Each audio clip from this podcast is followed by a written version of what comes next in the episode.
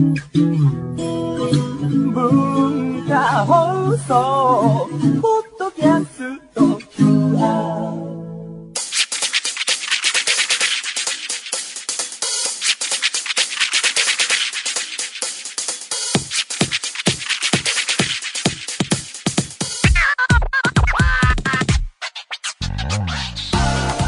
こんばんは。内山聖輝のワンクール。パーソナリティの内山聖輝です。えー、皆さん明けましておめでとうございます。まあ1月も、えー、地上波の放送では15日ということであのだいぶ経ってるわけですけれどもまああの何を隠そう録音放送ですので 新年一発目の収録が今というわけでまあこれはねなんて縁起物じゃないですけど言っておかないとね 明けましておめでとうというわけで、えー今年も頑張っていきますが、えー時事ネタというか、えー時節的にはセンター試験を、えー受けていたり間近に控えていたり、えーいろんなタイミングの人がいると思うんですけれどもセンター試験近いということで。まあただあの僕大学行きましたがセンター試験受けずに行ってしまったので特にこう助言することもできないのでね漠然とベストを尽くすことを祈っていますみたいなことしか言えないんですけれどもまあどうでしょうね。こうセンターとかだと当日もう次の日ぐらいに答えとかが新聞とか載って自己採点とかしてね一喜一憂なさったりするかもしれませんが。うん。もうそういうのも懐かしくなってしまって何にも出てこないので申し訳ないばかりです。えーあのー最近ねこの番組が、えー文化放送の普通の地上波の方でも流れるようになってでラジオ界で最近熱いトピックの一つが AM 放送が FM でも、えー始まったっていうことであの音が良くなるだとかって言われてますけどもうちのラジオじゃそれ聞けませんでしたね。ちょっとや合わせてみたんだけどね。あのワイド FM ってやつなんですよね。あの 90MHz より上とかのやつでもうそれより上行かなくてねうちのラジオ。ちょっとね聞けなくて試せなくて残念だったんですけれども。まあそうは言うの言ってもですねあのうちのラジオ結構古いまではいかないですけど大学生高校生ぐらいから使ってるような気がするんですがあのソニーの予約録音できるラジオでねあのパソコンとかにつないであの MP3 とかにもできるんですけどあの使い方が雑というかあの無理やりウォータープルーフっていう感じで洗面所とかでね顔を洗う時とかも聞いてたりするのでねあと皿洗いの時とかにもちょっと横に置いてたりするのであのボタンがいくつかおかしくなっていてあの番組聞いててちょっと録音したやつを止める時にあの自分でチャプターみたいの作れるんだけれどもそのボタンを押すと違うなんか AB 再生みたいなモードが出てきちゃってちょっと壊れていてですね再生ボタンを1回押しても1回じゃ反応しなくなってきたしね。ちょっとだいぶおかしくなってきたのかななんて思っていてワイド FM も対応してなおかつ予約録音もできてみたいなやつが出てるのであればこれを機に新しいのを買おうかななんて思っております。えー、というわけで、えー今週もやっていきましょう。それでは内山昂輝のワンクールスタートです。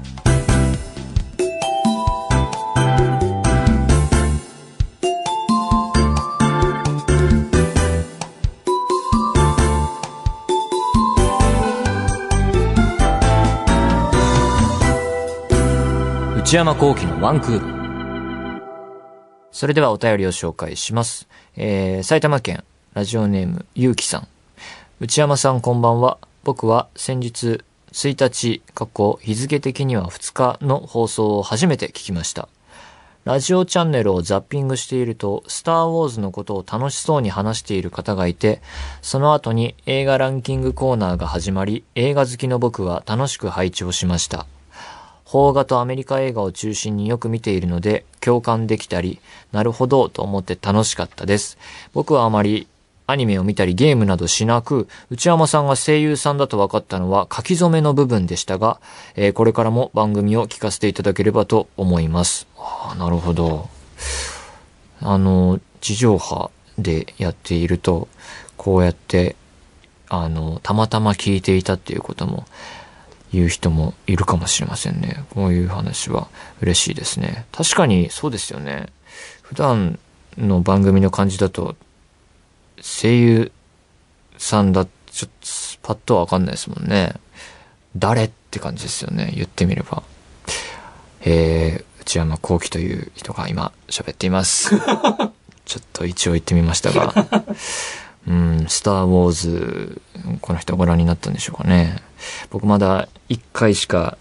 見れていなくて2回目を狙ってるんですけども、そんなことを考えていると、またまた新たに面白い映画が公開始まったりして、どうしたものかっていう感じで、あの、悩みは募るばかりです。えーこれからもちょっと良ければ聞いてみてください。続きまして、えー東京都16歳女性、野木助さん。内山さんこんばんは。年始の放送を拝聴しました。そこで内山さんが今年の目標は、副業樹立とおっしゃっていたので、内山さんの副業を僭越ながら考えてみました。物書きというのはいかがでしょう？以前内山さんがパーソナリティを務めていた番組の、えー番組本での内山さんのコラムがとても素敵でした。芸人の又吉さんの勢いにあやかり、声優と作家という二足のわらじいかがでしょうか？はあ。又吉さんはもう、芥川賞ですか？もうそこまで行ってしまいましたからね。すごいなと思うんですけれども。あの、前ね、あの、えー週刊サウン、週刊サウンドウィング音は編集部っていうこう長いタイトルのラジオ番組を、えーやっていて、そこであの番組の本っていうかこう雑誌みたいなものを、えー実際に作ってみようということで、あのーみんなで、えー頑張って僕も、えー書いたりして協力してやってみたんですけれども、その時はね、確かに大変でしたね。あーそれを読んでいただいたみたいですが、確かに今、書き物ってあんまりやってなくて、ニュータイプっていう、あの、アニメの雑誌があって、そこの、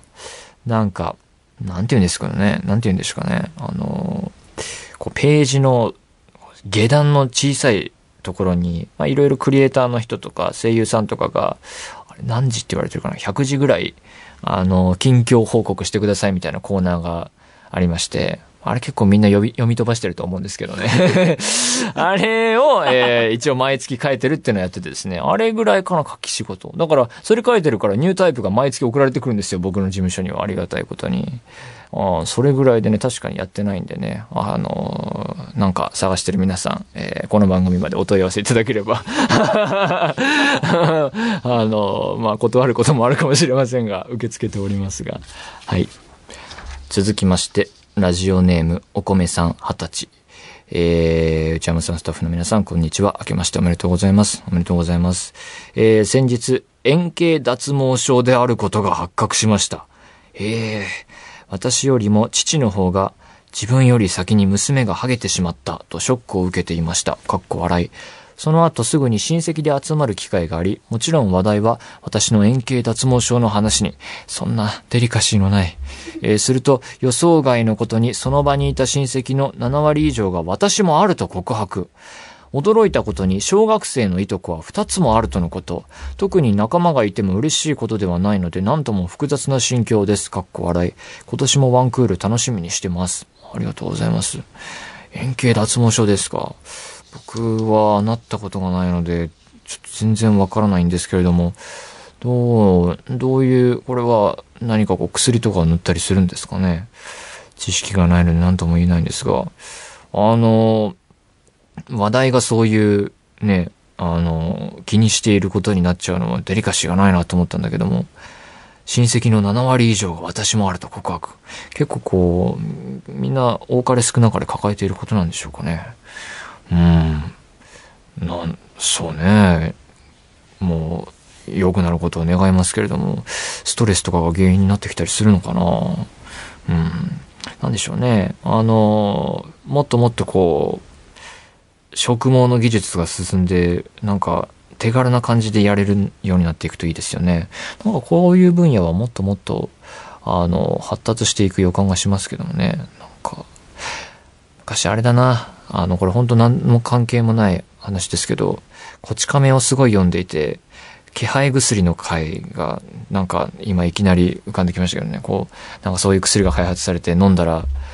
あの、ありえない量生えてくるみたいなね。それじゃ意味ないだろみたいな。で、それを飲んで大変なことになったから今度は毛を抜く薬を飲むがなんかするっていうね、会があったような。ちょっと何の関係もないですね。あの、本当お大事にという感じです。はい。えー、というわけで皆さんからのお便り引き続きお待ちしています。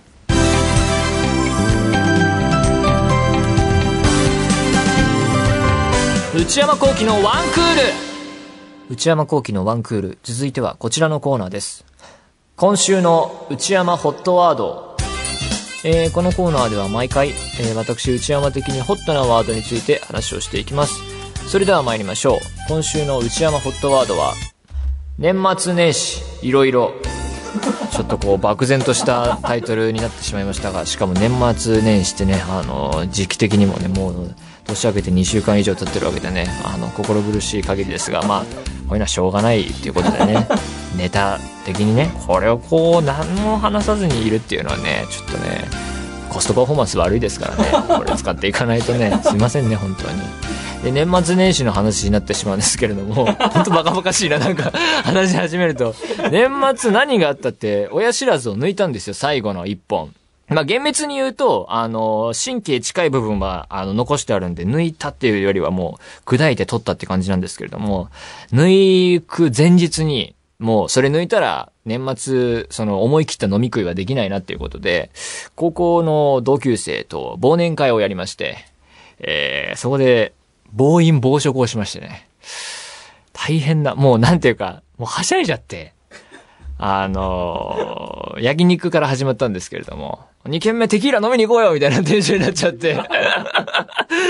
朝4時まで飲んでしまいましてね、えー、帰って戻すみたいな感じで、絶賛二日酔いで、歯医者の方に行きましてね。一応、抜く前にね、体調どうですかって言われるんですけども、まあ、ボロボロだったんですけど、まあ、それでね、ちょっと今日ダメですって言ってね、その時期を逃すのも本当に嫌だったので、あ、普通ですとか言って、まあ、まあ別にね、大丈夫だったんですけれども、抜きましてね。あの、まあでも、高校の同級生とかとも久々に会いましたけど、それぞれもうまあ25、今年6になる世代ということで、社会人になって数年のやつもいれば、今年から大学院行ってたから、今年から会社入ったっていう人もいるし、いろいろなっててね、もうみんなやっぱりね、案の定人間関係で揉めてたりしていてね、なかなか大変だなと思ったりもしたんですけれども、あと、誰それが結婚しただとかね、結婚するだろうっていうね、なかなか人生ゲーム、すごろく進んできたなって感じがするんですけれどもね。まあそんなこんなんで飲みすぎちゃってね。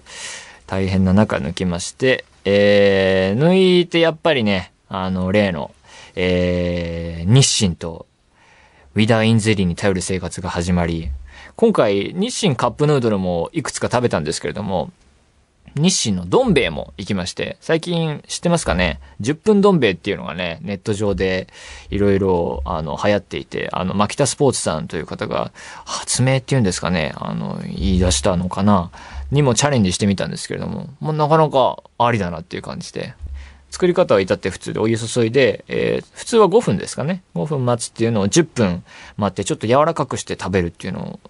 を、スタイルなんですけど、なかなか美味しかった。そんなことも試しつつ。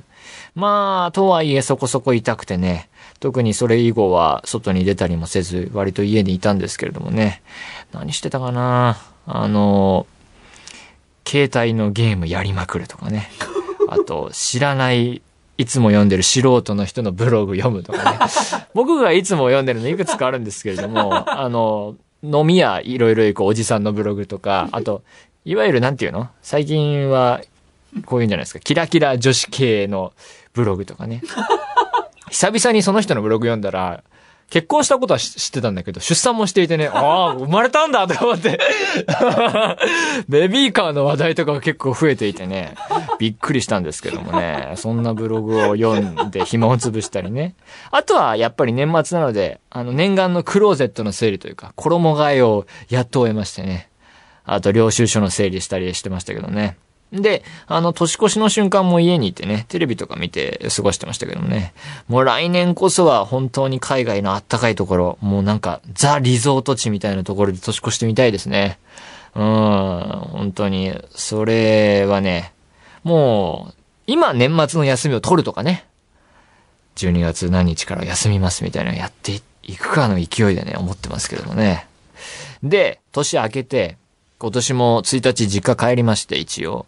あの、まあ、でもね、行ってみたらね、妹がいなくて、4人、えー、私、母、父、弟がいて、そんな感じで食卓囲んだんですけれども、まあ、あの毎年楽しみなのが、うちの母の実家が秋田なので、ハタハタっていうお魚をですね、送ってくれるんですけども、それ好物で白身の魚なんですけど、ただ新聞で読んだんですけど、今シーズン秋田のハタハタは漁獲規制が入ったらしくてですね、あの、結構量取るのができなかったということ、手に入りにくい状況だったらしいんですが、もう2匹食べてきましたね。僕、あ知ってる人少ないかもしれないんですが、生の焼いたやつじゃなくて、サゴハチ漬けっていうのがあるんですけど、それを処理したやつの焼いたやつが好きで、秋田また行きたくなりましたね。きりたんぽも最近食べてないし。まあそんなこんなんで食事して、ただね、最近ここ数年そうなんですけど、ご飯の前にサイン書かされるんですよ。もう色紙が積んであって、あの、知らない人の、知らないって言うとあれですけど、知り合いの知り合いとか、おばあちゃんの友達の友達のなんとかとか、えー、親戚の人の知り合いの知り合いとか、もう僕が会ったこともない何らかのつながりのある人の、が、まあお手紙いただいたりするのもあるし、この人、絵って書いてっていうメモが、の束もあるし、みたいのでね、なかなかご飯にたどり着けなかったですね、本当に今回も。書くのはお安いご用なんですけれども、あの、手紙添えられてたりするのも読むんですけど、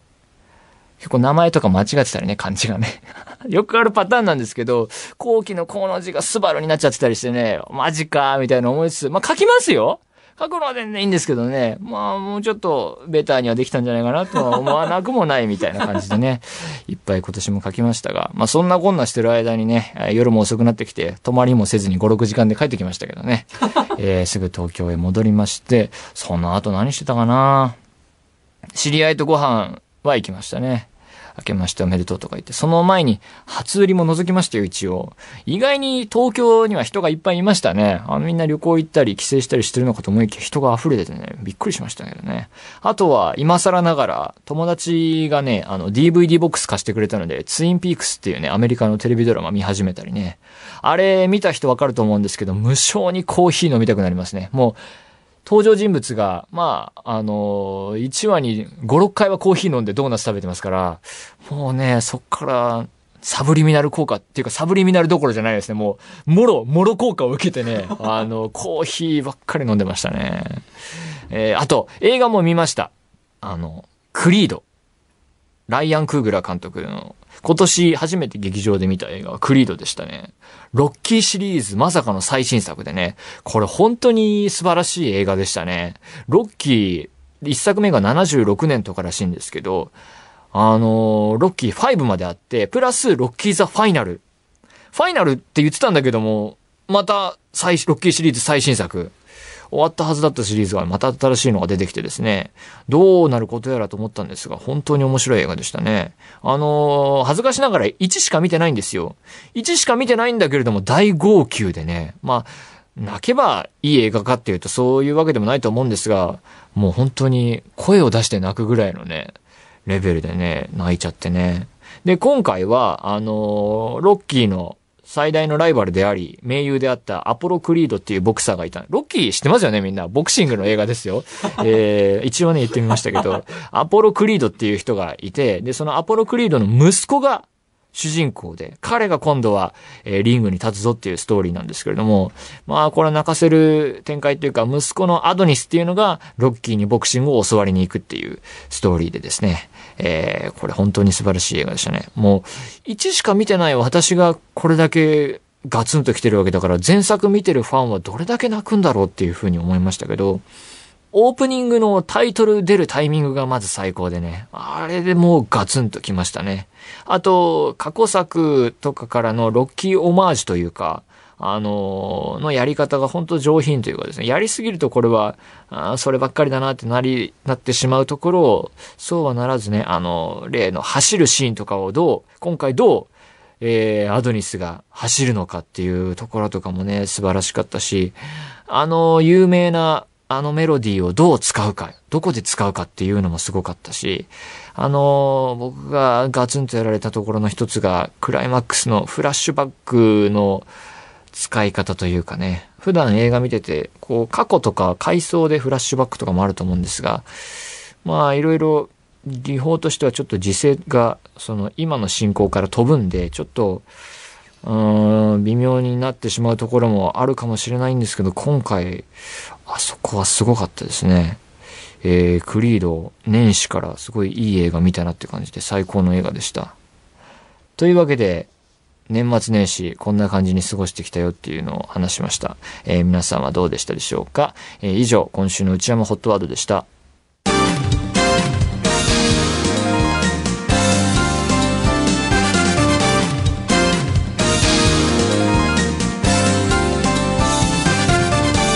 内山幸喜のワンクール内山さんこれ買いですえー、こちらは買い物部署の私内山の財布をこじ開けられるような買いな商品をリスナーの皆さんにお勧めしていただくコーナーです、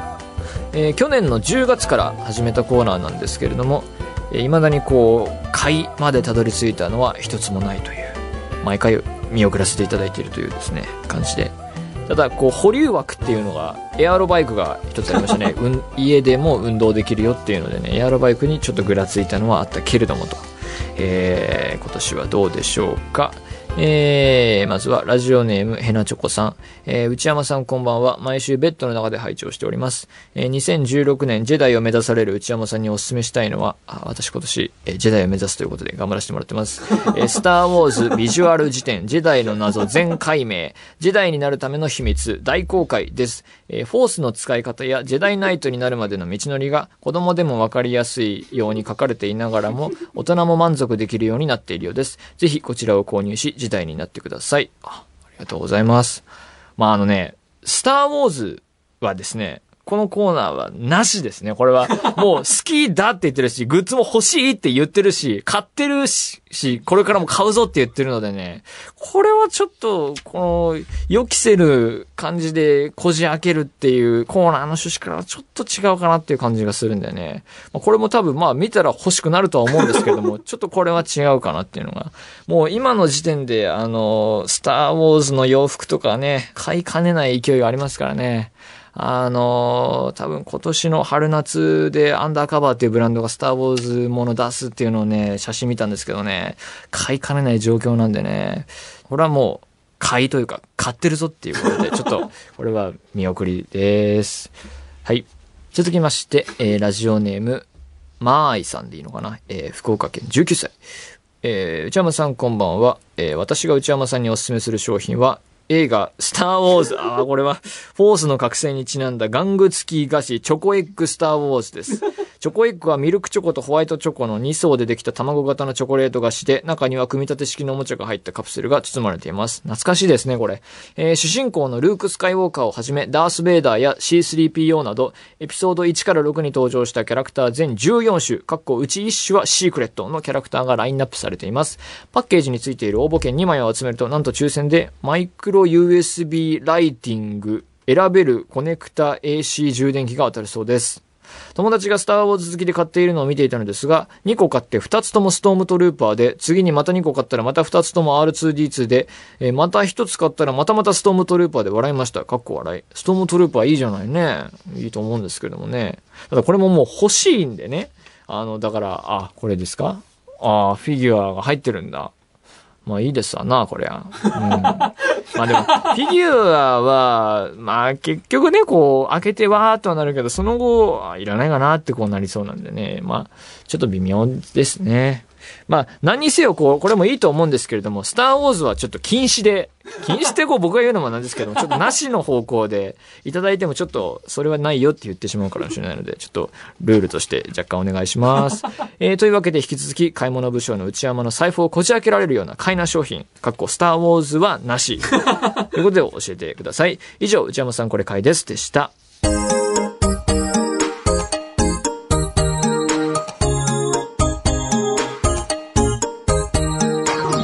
内山幸輝のワンクール、そろそろお別れの時間です。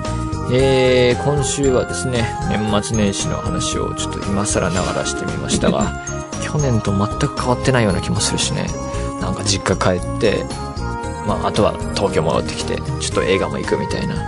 来年はちょっとね、違う年明けをね、なんか振りみたいになっちゃうもんね。これ言ってたのに、みたいな。いかんいかんいかんいかん。いや、でも来年こそちょっとね、一味違うお正月になることを僕は願っています。えー、番組では引き続き皆さんからのメールをお待ちしています。普通歌の他にコーナーへの投稿も募集中です。えー私、内山の財布をこじ開けられるような買いな商品をお勧めしてもらう内山さん、これ買いです。えー皆さんが体験した映画のようなエピソードを教えてもらう映画のような話。そして、思春期にありがちな心が痛いエピソードを送ってもらう思春期の痛み。すべてはこちらのアドレスへお願いします。one.joqr.net one.joqr.net one の綴りは one です。えー番組公式ツイッターアカウントは、アットマーク one アンダーバー agqr です。こちらもぜひチェックしてください。そしてこの番組は、ポッドキャストでも配信中。更新時間は毎週月曜日のお昼12時予定です。それではまた来週、さようなら。